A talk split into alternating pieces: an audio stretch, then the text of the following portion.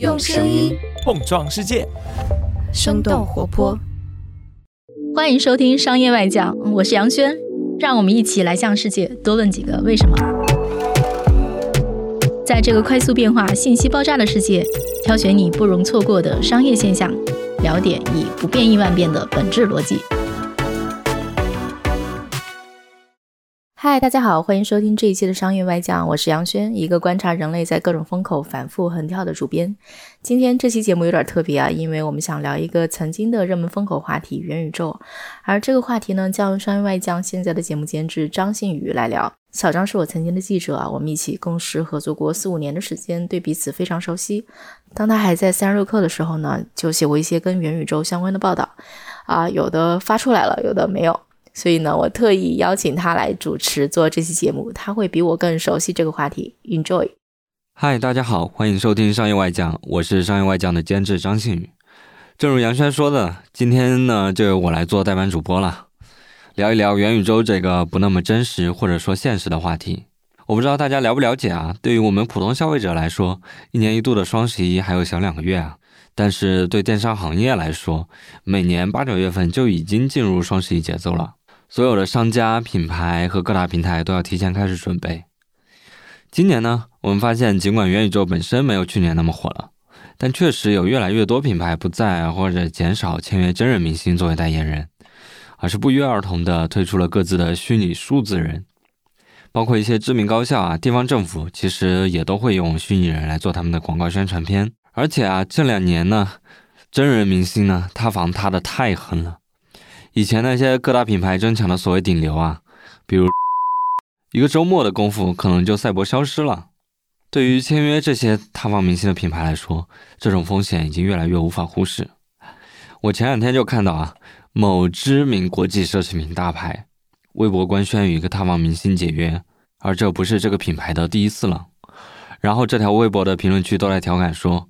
你们品牌在中国区的营收难道主要靠塌房明星的解约费吗？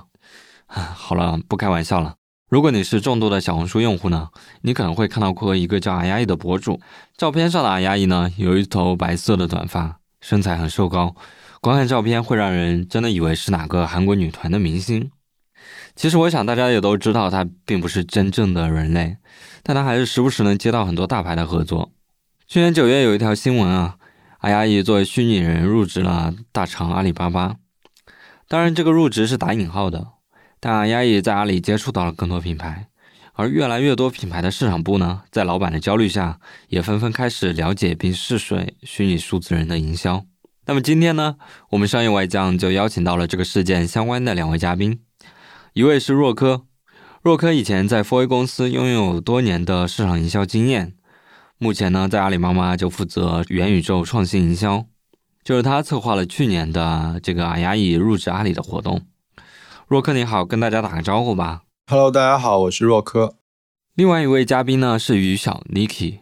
他是燃麦科技的创始人，燃麦科技就是虚拟数字人 Ayayi 的制作方。你好 Nicky。 Hello， 大家好，我是 Nicky。 最近其实我看到很多像元气森林啊、奔驰啊这样的一些国内外品牌在做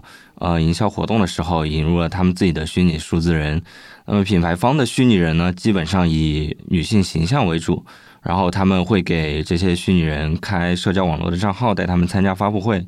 那么我们先来问一下在广告营销领域有丰富经验的若科啊，你是怎么接触到元宇宙和虚拟数字人啊这些概念呢？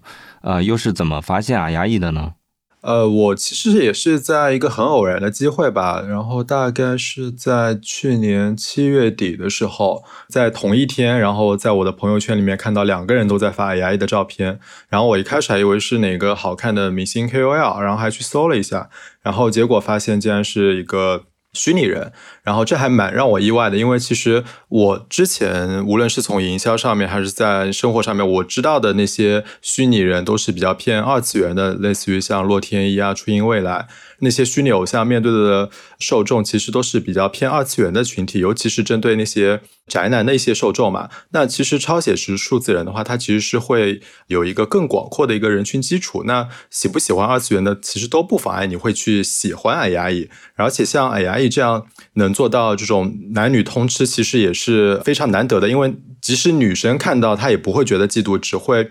很惊艳她的一个美貌，而且她的美还是非常具有辨识度的。刚刚像信宇其实也描述了她的整个形象，然后这也让我对背后的团队也非常感兴趣，因为我觉得他们无论是内容还是审美在这一块都还是做得非常不错的。然后我就去问了当时发这两个照片的朋友，也真的是很有缘分啊。就是其中有一个是我多年没有联系的一个高中同学，然后他就是Nicky 在另外一个公司的合伙人，我就赶紧去拜托他帮忙组个局去约 Nicky 然后见面啊，我们去聊一下合作。然后 Nicky 也在当时跟我介绍了一下他们公司在做元宇宙以及他们未来的想要的一些方向，然后我们当时就还聊得蛮深的，对，也是一个机缘巧合吧。 OK， 这里我想问一下若科，你一开始看到Ayayi在朋友圈的照片的时候，你是以为他是真人的对吧？对，因为当时我还觉得就是美的挺特别的。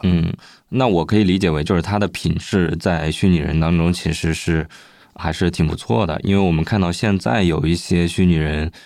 你一看就其实就不会觉得他是个真人。对，因为这个 Nicky 其实最有发言权嘛。然后 Ayayi 的第一条博文，他发的那个他出掉的那个照片，其实你可以看到小红书的人都在问，就是他到底是真人还是假的，就是觉得他美得很不真实。然后那篇那个小红书一出来也就爆了，我记得当时就是已经超过了10万赞了。然后也是通过这样的一篇文章，然后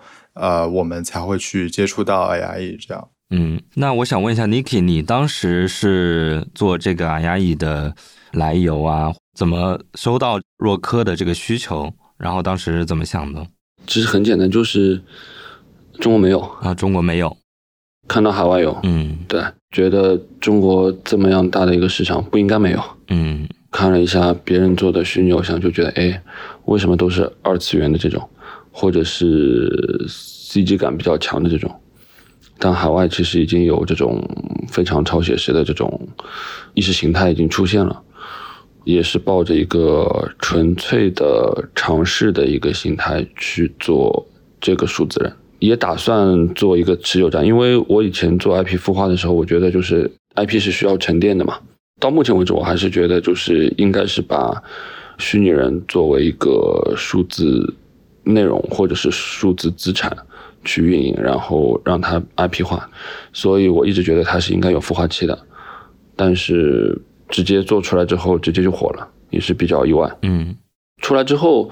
就会接到很多找我们做合作啊，当时我记得很清楚，第一个品牌来找我们就是 LVMH 旗下的品牌。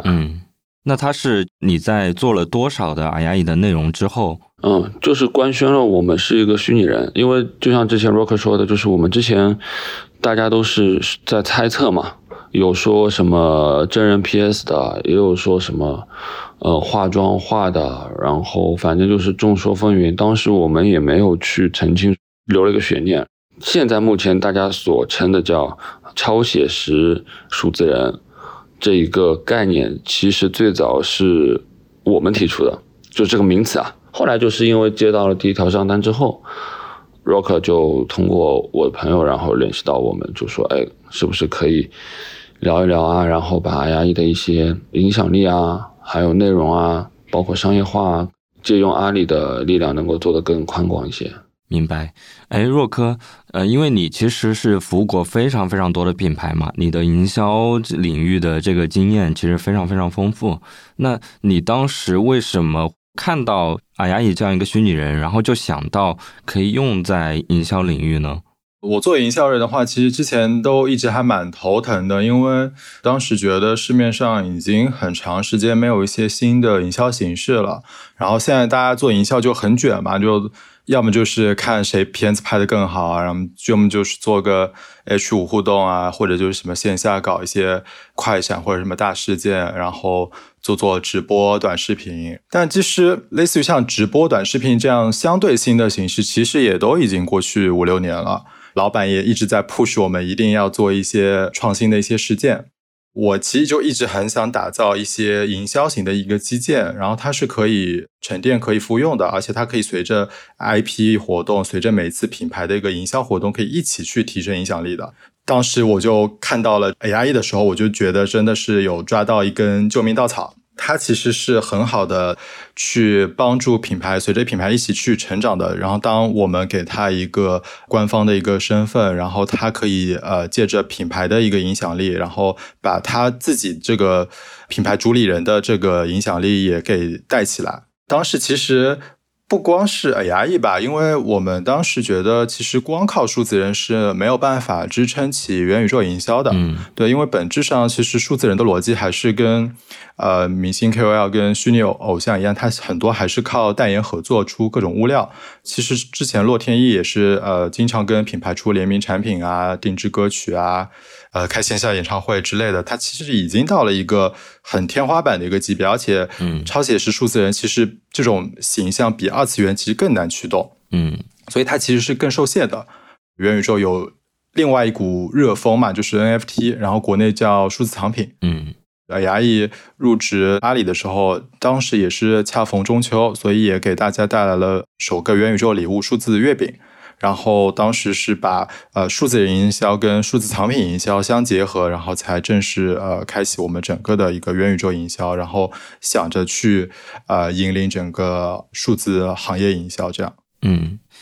你讲到前面这部分的时候，我想补充问一下啊，就是我们其实品牌已经很习惯用各种各样的，不管是歌手啊还是演员啊这样的真人明星，甚至包括体育运动员啊。那你们当时对于这种虚拟人跟真人明星之间是一个怎么样的一个想法呢？是对他们有什么判断呢？我说我7月份是有 Ayayi 的这个想法嘛，然后8月份就真的很巧，我们当时超品大概那一个月应该是差不多有20场活动吧，然后差不多一半的品牌都找了，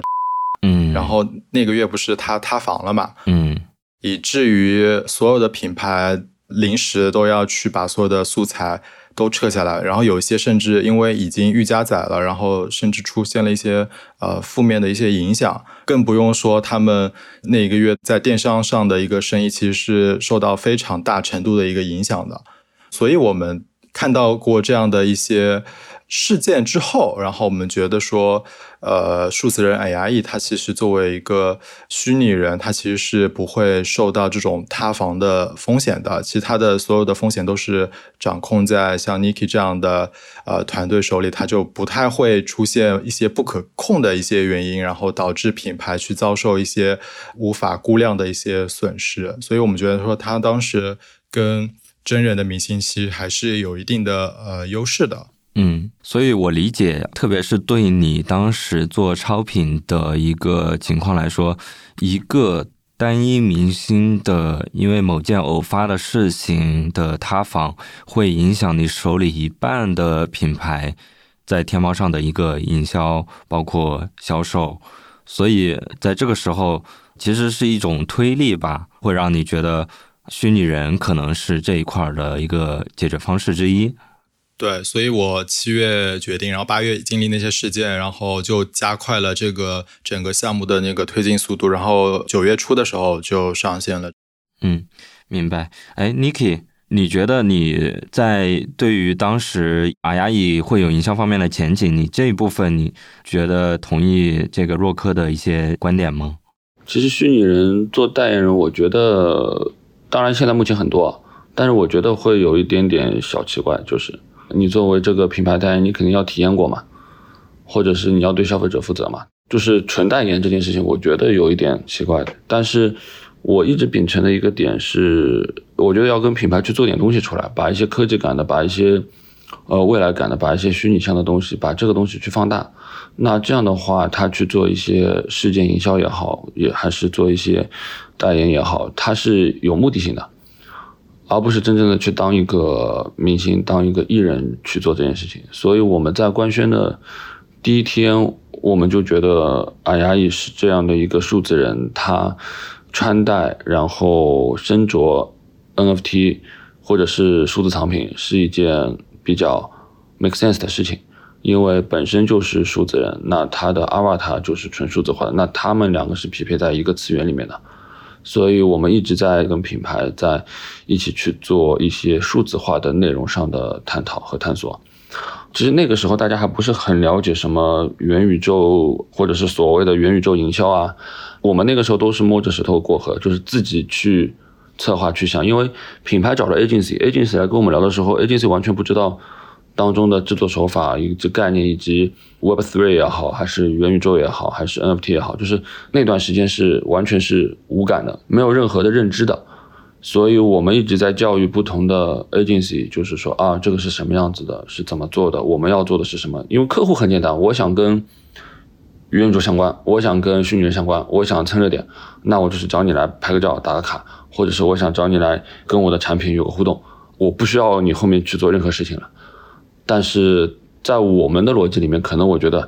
好像有点奇怪，所以你可以看到Ayayi的一些商业的合作大多都会和一些数字化的东西，不管是我的衣服是数字化的呢，还是我跟品牌一起去创了一个数字藏品呢，还是我们做了一个数字化的一个营销呢，都会有一些这样的一个共创的东西出来，这个是我比较 care 的一个点吧。明白，咱们之前聊的时候你也说过，像你在做这个事情，你是用的是 IP 资产的逻辑，而不是像虚拟偶像那样做直播是艺人经济的逻辑。这个是你一开始就决定这样的，还是后面摸索着决定走这条路的？一开始其实我都没有想好Ayayi怎么去运营。就是一开始其实我们找了平台，哎，我说我现在有个这样的一个人，我想上你们平台，而且是一个比较新奇特的事情，那你们觉得这个有没有扶持啊，有没有推流啊？这平台还是一碗水还是很端平的，就说啊，那你线上看啊，你先看看这个市场是不是接受度有啊什么。所以我们那个时候上线之后呢，一下子火了，嗯，那对于我们其实完全没有做好任何的准备，嗯，因为我是抱着一年的孵化期去做这件事情的，我肯定是希望能够产一些物料，或者是视频啊，或者什么东西啊，然后慢慢的把它的 IP 价值给放大嘛。但是正好碰到了，比如说 Roblox 上市，然后提出的那个 Metaverse， 正好是海外那个时候提到的 Web3， 再加上正好是那个 UE 啊 Unity 啊这些软件不停的去更新，然后又出了MetaHuman 这种捏脸的工具，一下子就把我们这样的一个产品就是推到了风口浪尖嘛。确实我是没有考虑到后面怎么去运营，但是我就是摸着石头过河，然后慢慢我觉得它不应该是一个艺人也好，是一个 KOL 也好，因为毕竟我是一个大的团队在运营这样的一个事儿，而且其实它的成本也不低，所以我们还是希望就是把Ayayi这个名字它能够代表一些什么。我们确实做到了这件事情，就是自从Ayayi上线之后，我们引领了一波广告公司也好，游戏公司也好，还是动画公司也好，还是电影后期公司也好，他们都加入了这样的一个行列去做他们认为的超写实数字人。但是我觉得这样的一个情况是好的，因为只有越来越多人的进来，才会被市场上面越来越重视。我非常的欢迎这样的一个风向吧。直到那一段时间之后，我发现，Ayayi的任务就是作为艺人经济也好，作为 KOL 也好，作为虚拟艺人也好，他的这件事情，就是他的这个使命的任务已经完成了。所以我觉得我应该去再更新，去做一些新的东西了。所以我们把Ayayi的这个之后的运营理念都会往资产内容和价值上面去转变。嗯，明白。那其实我们这次录这个节目呢，也非常的一波三折啊。Nicky 其实特别忙，所以我们首先也很感谢 Nicky 今天抽出时间来跟我们录节目啊。那么我其实也想问 Nicky， 站在你自己的角度啊，我不知道我开玩笑，你为什么这么红呢？我不知道是Ayayi红还是你的公司红。然后第二个问题是，我们其实之前在聊的时候，听说你昨天其实才去见了中国最知名的天使投资人之一嘛。那么他们这些大佬跟你聊，他们是主要是关注什么呢？大家其实知道Ayayi，但是可能更关注我们的公司，比如说到底怎么做的，到底是做啥的。因为大家说到燃麦科技，大家不知道，哎，你这家公司到底是做啥的？我们的一个 slogan 就是我们是运营数字内容的，然后将数字内容去资产化，对，然后将数字资产去价值化。所以你可以把视为你看到的、你见到的所有的数字化的内容都可以视为是我们的一个产品。我们从数字人到 NFT 或者是我们所称的数字藏品等等一些，其实他们都算数字化的内容，不管是像 Tenk 的 PLP 的头像，就是现在可能比较火的，还是说是数字虚拟衣服、虚拟鞋子，还是说未来的虚拟的场景，比如说像 Decentraland 也好， Sandbox 也好，这些场景也是数字化的东西，其实我们都在做这样的事儿，所以我们是一家运营数字内容的一家公司，对，这是第一个问题。第二个问题，对于投资人来说，我们自称是一个比较懂或者是最早中国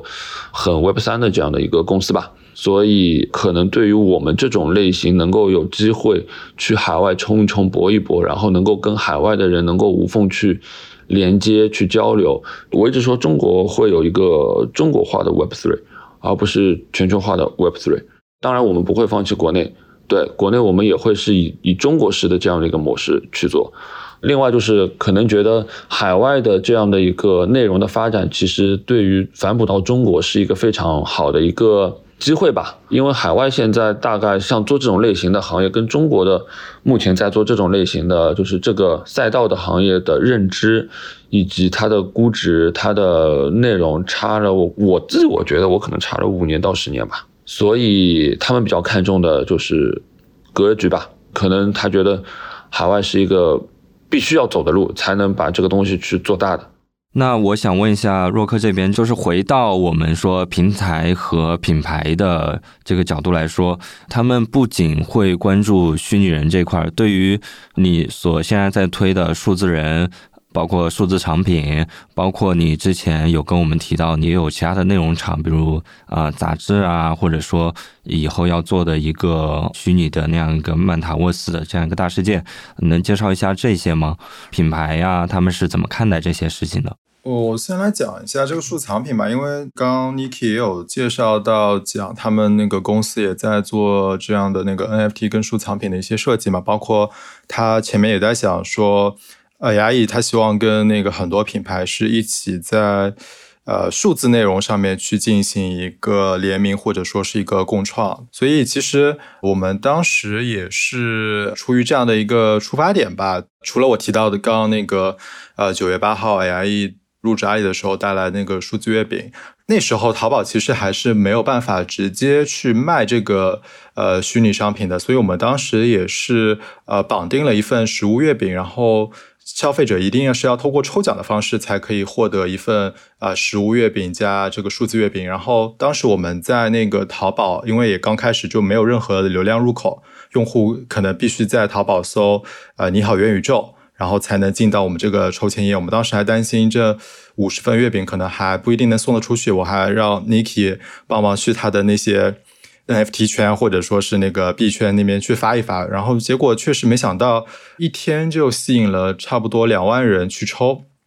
所以我们当时觉得确实国内跟国外的环境不一样吧，然后国内的数字藏品虽然不能交易，但是它在营销上还是大有可为的，所以我们在10月份的时候就快速上线了我们的天猫数字藏品频道，然后并且让 Ayayi 为那个Burberry 啊、五粮液、宝洁啊，然后小鹏汽车等8个品牌，然后去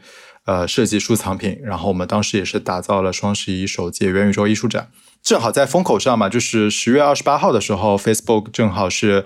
改名为 Meta， 然后把元宇宙又推到了一个更高的风口，所以我们当时其实是占尽了天时地利人和的。然后当然不光这个影响力去做得很大，然后我们也验证了其实数字藏品也确实是可以成为一个非常好的一个经营工具，因为它本身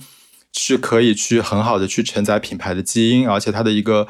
稀缺性跟新鲜感其实都是可以成为品牌去拉新这部分年轻用户甚至是高净值用户的一个有力的一个抓手。就我举个例子啊，就是当时我们双11做的一个 case 就是那个宝洁，我们当时给它的一个洗护大礼包去设计了一个数字藏品，然后它其实本身的那个洗护大礼包其实就是一款很平常的一款货品，但是它通过绑定了我们的那个稀缺的数字藏品，然后当时是一共是限量1000份，对，然后它就成为了一款就是你需要抽签才可以去拥有的一款尖货商品，然后它当时也是总共吸引了差不多4万人过来抽签，对，也是非常有效的去帮助品牌实现一个店铺增粉的一个需求。所以其实我们当时也一直在讲，就是数字人Ayayi是把我们带到了元宇宙营销的一个门口，然后其实是数字藏品让我们真正的打开了这个元宇宙营销大门。然后我们现在的话总共是差不多分了5个板块吧，除了刚刚讲到这个人货场之外的话，我们还有那个媒体跟娱乐的板块。那人的话其实就是数字人嘛，我们其实今年也推出了自己的超写实数字偶像 Noya， 包括我们还签了一些其他的一些数字人的一些矩阵，然后包括我们还在探索一些明星数字人的一些方向。或的话其实就是指我们的那个数字藏品，我们有天猫数藏品频道作为我们的一个岛内的一个阵地，包括我们今年也做了自己的一个区块链，然后去大幅度的降低了品牌的一个上链的一个成本。对，然后我们本身也是可以去帮助品牌从设计到上链到发放，其实实现那个一条龙的一个服务的。厂的部分的话，其实这一块我们也是有一个迭代的过程，因为最早我们其实是把这个厂当做一个内容厂，无论是那个之前Ayayi 双十一做的这个元宇宙艺术展也好，还是我们今年跟徐华生一起打造了元宇宙杂志 More Magazine， 然后当时我们也是在618的时候让数字人穿着数字服饰然后去走这个元宇宙大秀这个内容嘛，然后也是给品牌去定制了很多数字服饰，然后消费者可以一边看秀一边去购买相对应的数字商品。这个内容厂的话还是比较偏节点性的，而且是相对来说那种交互体验或者说是一个沉浸式的感觉还不是那么足够。对，所以我们现在自己也在打造一个元宇宙大陆，我们叫曼塔沃斯。对，然后这个的话其实在今年双十一的时候也会上线，然后我们内部给它的一个定位是叫元宇宙的丝绸之路。丝绸之路的话其实是作为古代的话是一个链接中西方的一个商道嘛，那阿里去打造这个曼塔沃斯大陆的话，我们其实是希望是链接虚拟跟现实，然后打通这么一个商道，然后去收集我们比较优质的一个品牌，去邀请他们入驻我们的这个元宇宙。对，然后它本身也是一个非常高度自由的一个空间，然后用户也可以在里面去创造自己的一个数字身份，然后可以去浏览品牌的一个店铺，里面也会有一些虚拟的一些演出。对，然后是让大家可以去玩的。第四个部分其实就是我们的那个 More Magazine， 就是我们是把它后面还是觉得让它回归于内容跟新媒体吧，然后我们是让它去作为了一个整个元宇宙资讯元宇宙内容的一个新媒体的一个发生的一个窗口。第五个其实是我们的也是一个非常重要的一个板块，就是元宇宙娱乐。今年跟江苏卫视一起打造了一档元宇宙的一个歌会，也是在今年双十一上线。我们找了5个明星，然后通过明星跟明星数字人，然后去做一个舞台的一个 PK， 然后通过这个炫酷的一些视效啊，然后让大家去感受到在元宇宙里面的明星的表演是怎么样的。明星数字人的这个表演最终也会落到我们刚刚提到的这个曼塔沃斯大陆里来。每个用户的数字身份跟他的那个明星数字人是可以在同一个空间下面去做一个沉浸式的一个交互体验，然后他们也是可以去感受到元宇宙舞台的一个魅力。整体我们对于元宇宙的一个战略布局的话，就是分这5个大板块。我觉得也非常的清晰了啊。接下来呢，我是想有一个问题想请两位都回答一下，因为我觉得两位在数字内容这一块工作上有交集的部分，但是毕竟像若科主要做的是营销嘛，像 Nicky 其实在做的事情是整个的这个 NFT 数字内容这一块。我想问两位，就是在国内来看，我们的 NFT 或者说数字内容它没法进入交易，或者说没法进入流通，那是不是说营销是我们所有的数字内容最大的一个就是最现实的一个目前的一个出口呢？那我先吧，就是因为我本身作为一个营销人嘛，所以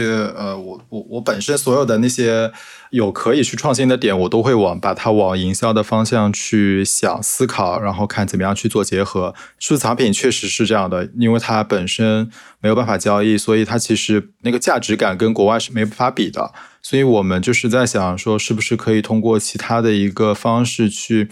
提高它的一个价值感，所以我们不断的去在扩大这个数字藏品的一个使用场景，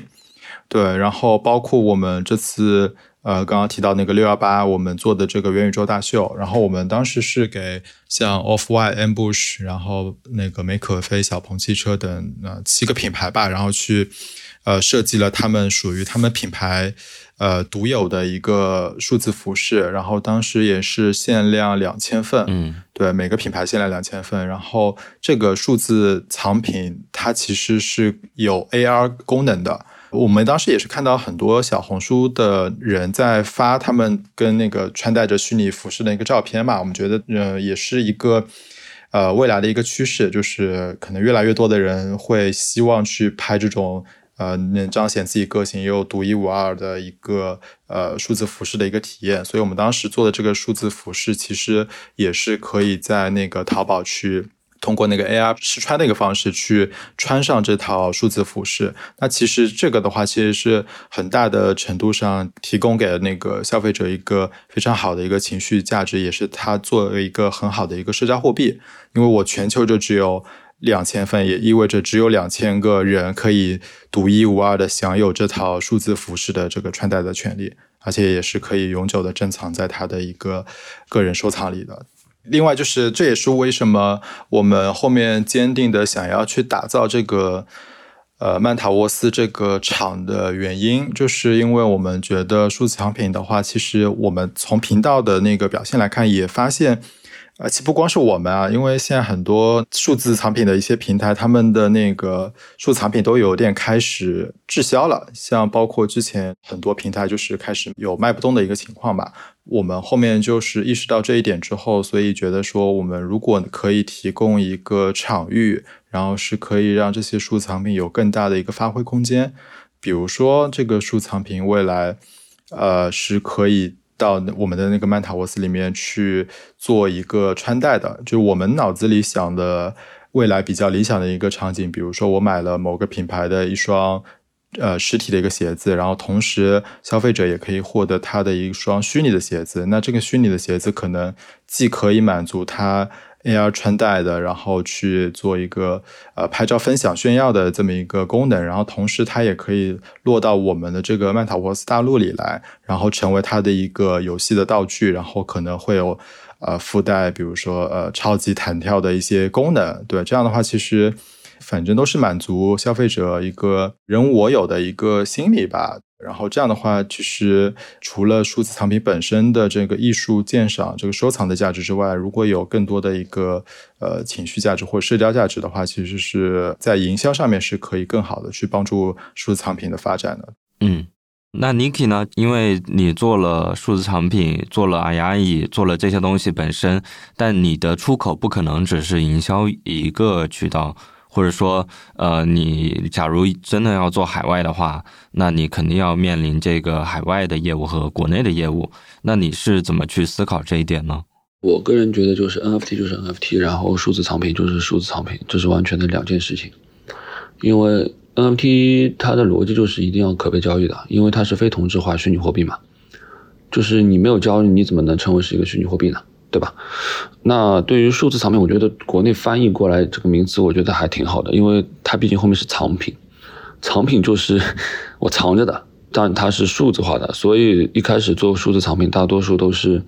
国宝啊，然后或者是有纪念性的东西让它变成数字化的，这个最早是从这一步步开始的。但是在我的逻辑里面，我觉得中国的数字藏品它可能只是作为一个在没有看二级的前提下面，我觉得它可能就是一个营销工具。不管是像刚刚 Rock 说的，我上链只是一个手段而已。我跟营销里面，我让一个艺术家画一幅版画，我画了100幅，让他签名100幅，让他物理签名100幅，其实它的本质是没有区别的，只是现在说我是数字化的，然后我没有办法签实体签，我签电子签，我所谓的上了联盟链。但是国内你真的上的这个联盟链了吗？其实这个数字资产真的到你的钱包里面了吗？这个是打了一个非常大的问号。比如说像我觉得很有意思的点是数字资产就平台没了，那数字资产会一起没有。这件事情我觉得很有意思，就是我明明花钱买了这个资产，但是你平台没了，我的资产就也没了啊，我觉得这个很搞笑吧。第二点就是数字资产是可以被退回的，可以去开发票的，我觉得这个也是一个很有意思的事情。区块链的核心，上链的核心是不可逆，就是代码就是法律 Code is law， 对 Code is law， 对，这件事情就是你既然已经电子签名了这个智能合约，你双签了之后你就是同意了这件事情，这个事情都在所有的智能合约里面都体现出来了，那为什么还可以去退，甚至还可以去开发票？就这件事情我一直觉得很 tricky， 所以我觉得在目前中国不能开2G或者是有中国特色的这样的一个收藏的这样的一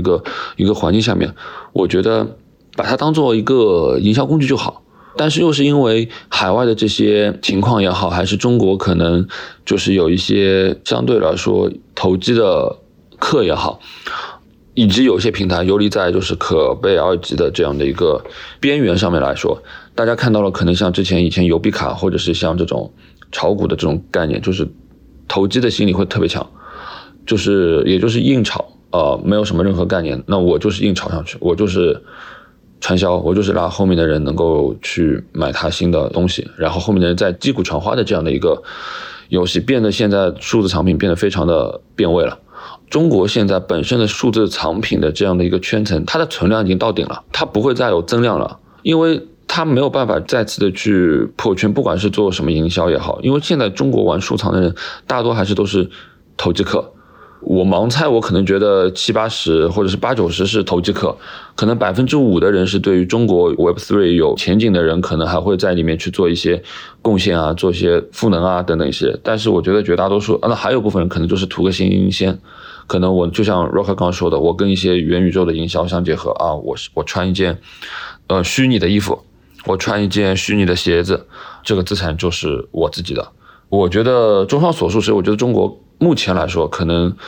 还是需要，一是转变目前消费者的这样的一个心态，因为还是在消化存量，所以卖不动了。因为这些人拿到了这些东西能干嘛呢？你没有二级的话他能干嘛？他并不觉得是一个大家为了这个项目的共同的愿景一起去给他赋能，给他让大家更多知道，让他变成一个 IP。相反，像海外比如说像 YugaLab 像 BAYC 这种国际上面的蓝筹的这样的一个项目，它其实已经做了非常大的 IP 化，和实体去做了很多的结合，或者是用户很乐意去为这个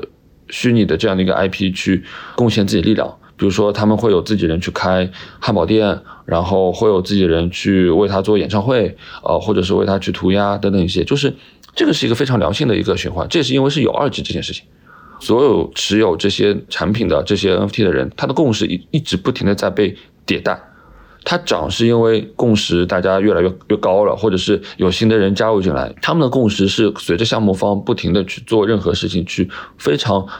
显著以及立刻马上的反映在他们的 NFT 上面。但是中国可能还在摸索阶段吧，但是这个是完全正确的，因为中国最擅长的一件事情是弯道超车。所以说我觉得只要我们看懂了就是世界上面所有的玩法，然后让它变成一种有中国特色的这样的一个玩法，我觉得这个事情是指日可待的。但是就目前来说的话，可能还是以营销为主。海外也发生了这样的一个情况，就是你击鼓传花，你营销，你做事等等一系列，也发生相同的，包括像熊市啊或者怎么样子，大家一起在找这当中的一些突破，因为这毕竟是一个全新的东西。我们公司现在想要落地的方向，其实我们还是希望虚实结合，不管是海外也好还是国内也好，需要让用户有一个过渡的这样的阶段，不能盲目的就是以一个全虚拟的就是没有任何过度的情况下面，让用户去认知这个东西是什么东西，它的价值是什么，以及我们本身的基建和一些法规规则等等一系列，就是等到全部健全之后，所以我们还是会绑定在实体和虚拟，虚拟和实体来回的这样的一个做切换。这是为什么我们要做品牌的一个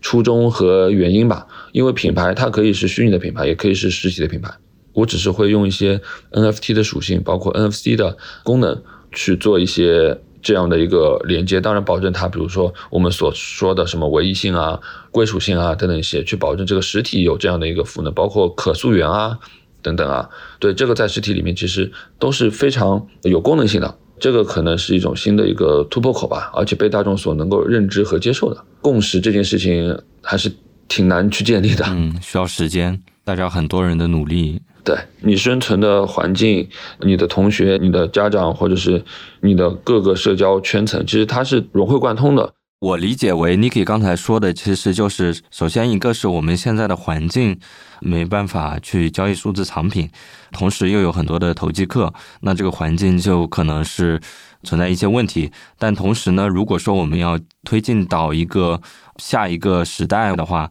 那在营销的帮助之下，一方面数字内容也是在给品牌做一些赋能啊什么的，但另一方面确实数字的内容在做营销这一块也是一个教育市场的一个过程吧。刚才其实若科也有一直在听啊，若科你会觉得我们聊这个数字内容中国海外包括 Web3 的整个的一个环境来说，你现在在做的工作跟这些是有关系的吗？就不只是营销这一块。我可以大概分享一下我最早的一个心路历程吧。其实早期我们在做这数字藏品的时候，确实它一开始的爆火确实是如 Nicky 所说，大部分都是那些投机客，然后所以当它有一定的上到一定的高度，或者说形成一定的泡沫的时候，总归会有一个回落的一个过程。然后当时我们在经历这个过程的时候，其实也有感慨吧，就是当时确实就觉得国内元宇宙就是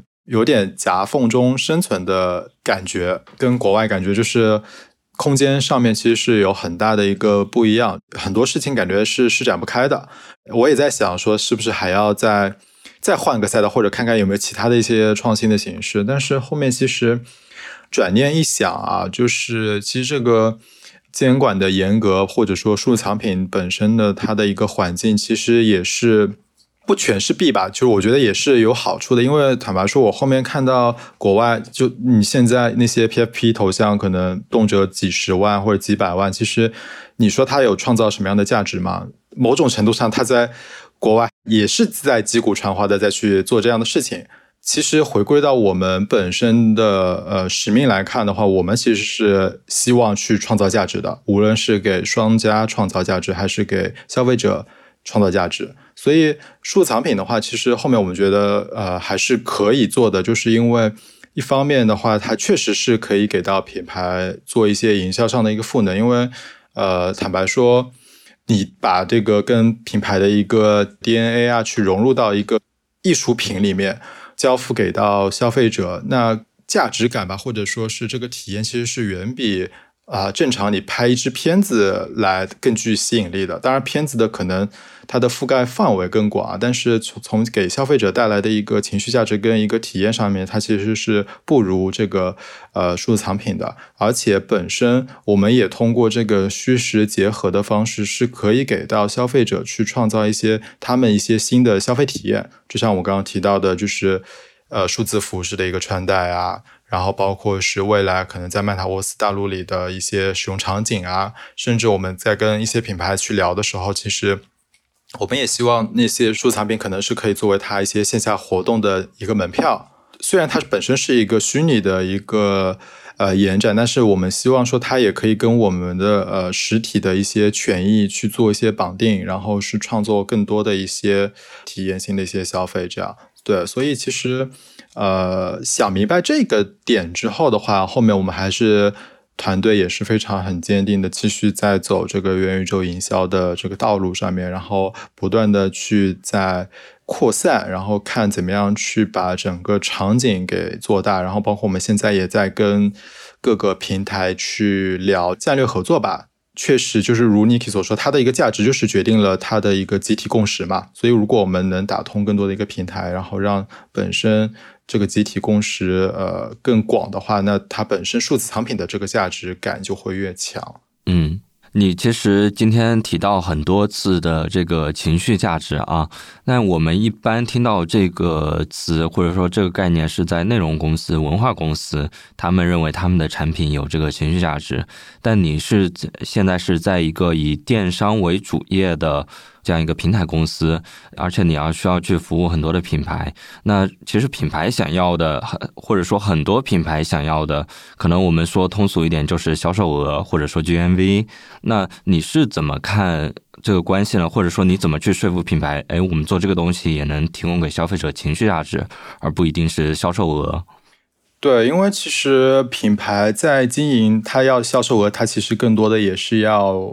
运营它的人嘛。那本质上它其实通过那个卖货逻辑的话，我们作为市场营销的一个使命，其实就是帮品牌去更好的卖货，以及帮它的货卖出更高的一个溢价。那这个溢价怎么来，其实就是决定了就是无论是它的一个品牌价值，以及我们能给消费者带来的一个情绪价值，它就是多种价值的一个叠加才能形成这个溢价嘛。我们之所以现在不断的再去做数字藏品，也是因为很多品牌，尤其是像奢品，它其实是既希望给消费者让他有感到这个价值感，或者说让他觉得有便宜到，但是他又不希望说是通过打折或者说是他一些赠品啊，就是这种方式去削弱他的一个本身的一个产品的一个价值。所以是数字藏品的话，反而会成为一个很好的帮助他们，既传递了他们品牌的一个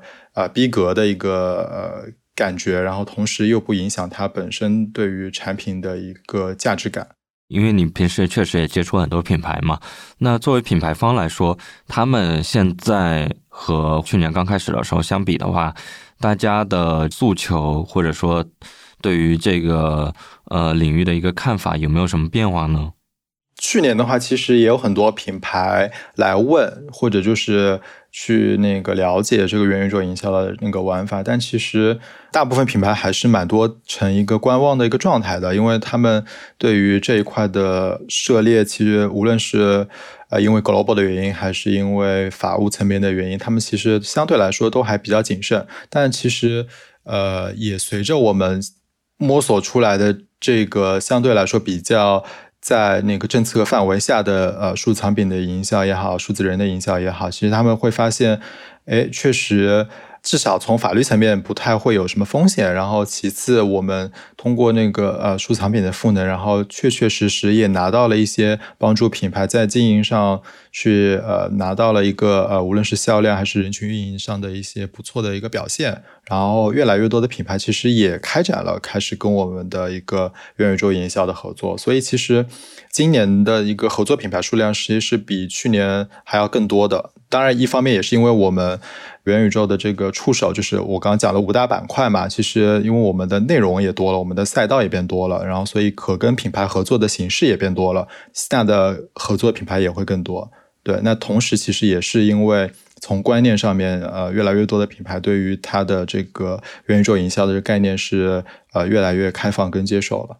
明白。那这个我们刚才聊到是品牌的角度和平台的角度，那其实我们今天还想聊一下关于用户的角度。其实我们之前克也跟我们提过几个简单的用户故事。那若克你现在来说，关于不管是Ayayi这样的虚拟人的营销，或者说是另外一些数字藏品的营销，有没有一些你觉得还不错的，包括比较有故事性的用户故事可以分享呢？因为那个之前做了很多那个元宇宙营销 case 嘛，然后也巧就是在去年双11的时候，我们当时跟那个 Burberry 不是合作了这个数字藏品嘛，然后他当时也是双11卖他的那个围巾，然后我们是绑定着他的这个围巾去做了一个很有意思的基于他波波路的这个造型，然后去做了一款数字 3D 模型。对，然后我正好也是在一个朋友的一个派对上面有一个女生，然后送的 party 那个主人那个围巾就是那个 Burberry 的那个围巾，我想哎，这不就是跟我们一起合作的那一条款吗？因为我自己都还没有买，我没想到就是身边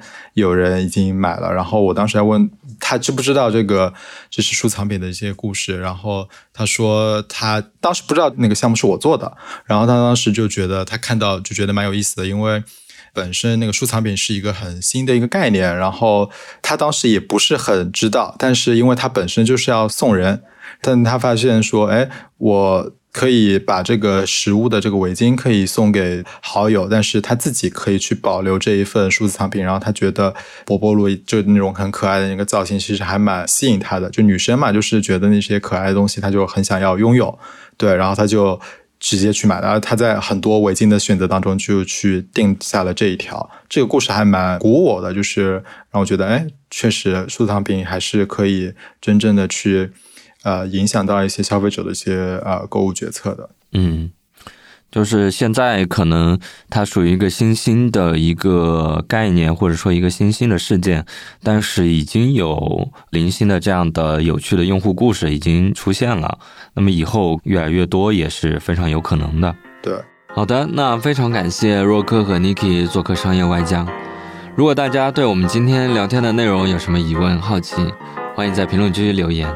我们也可以邀请两位嘉宾来回答。当然有任何想法也欢迎给我们评论。那我们今天的节目就先聊到这里啦，我们下期再见。好的，拜拜，拜拜。另外也欢迎大家加入商业外将的听众群，分享你对我们内容的看法，或者呢希望你能推荐合适的话题或者合适的嘉宾给我们。入群的方式呢是在生动活泼的公众号里回复商业外，外是英文的外，然后就可以扫码入群了。这期节目就到这里，关于这期节目大家有什么想法都可以在各大平台给我们留言，苹果 Podcast、 小宇宙、喜马拉雅。如果你喜欢本期节目呢，也欢迎推荐给你的1到2位朋友，或者给我们打赏。也欢迎大家关注我们的公众号生动活泼，声是声音的声。感谢大家的收听，我们下期节目再见。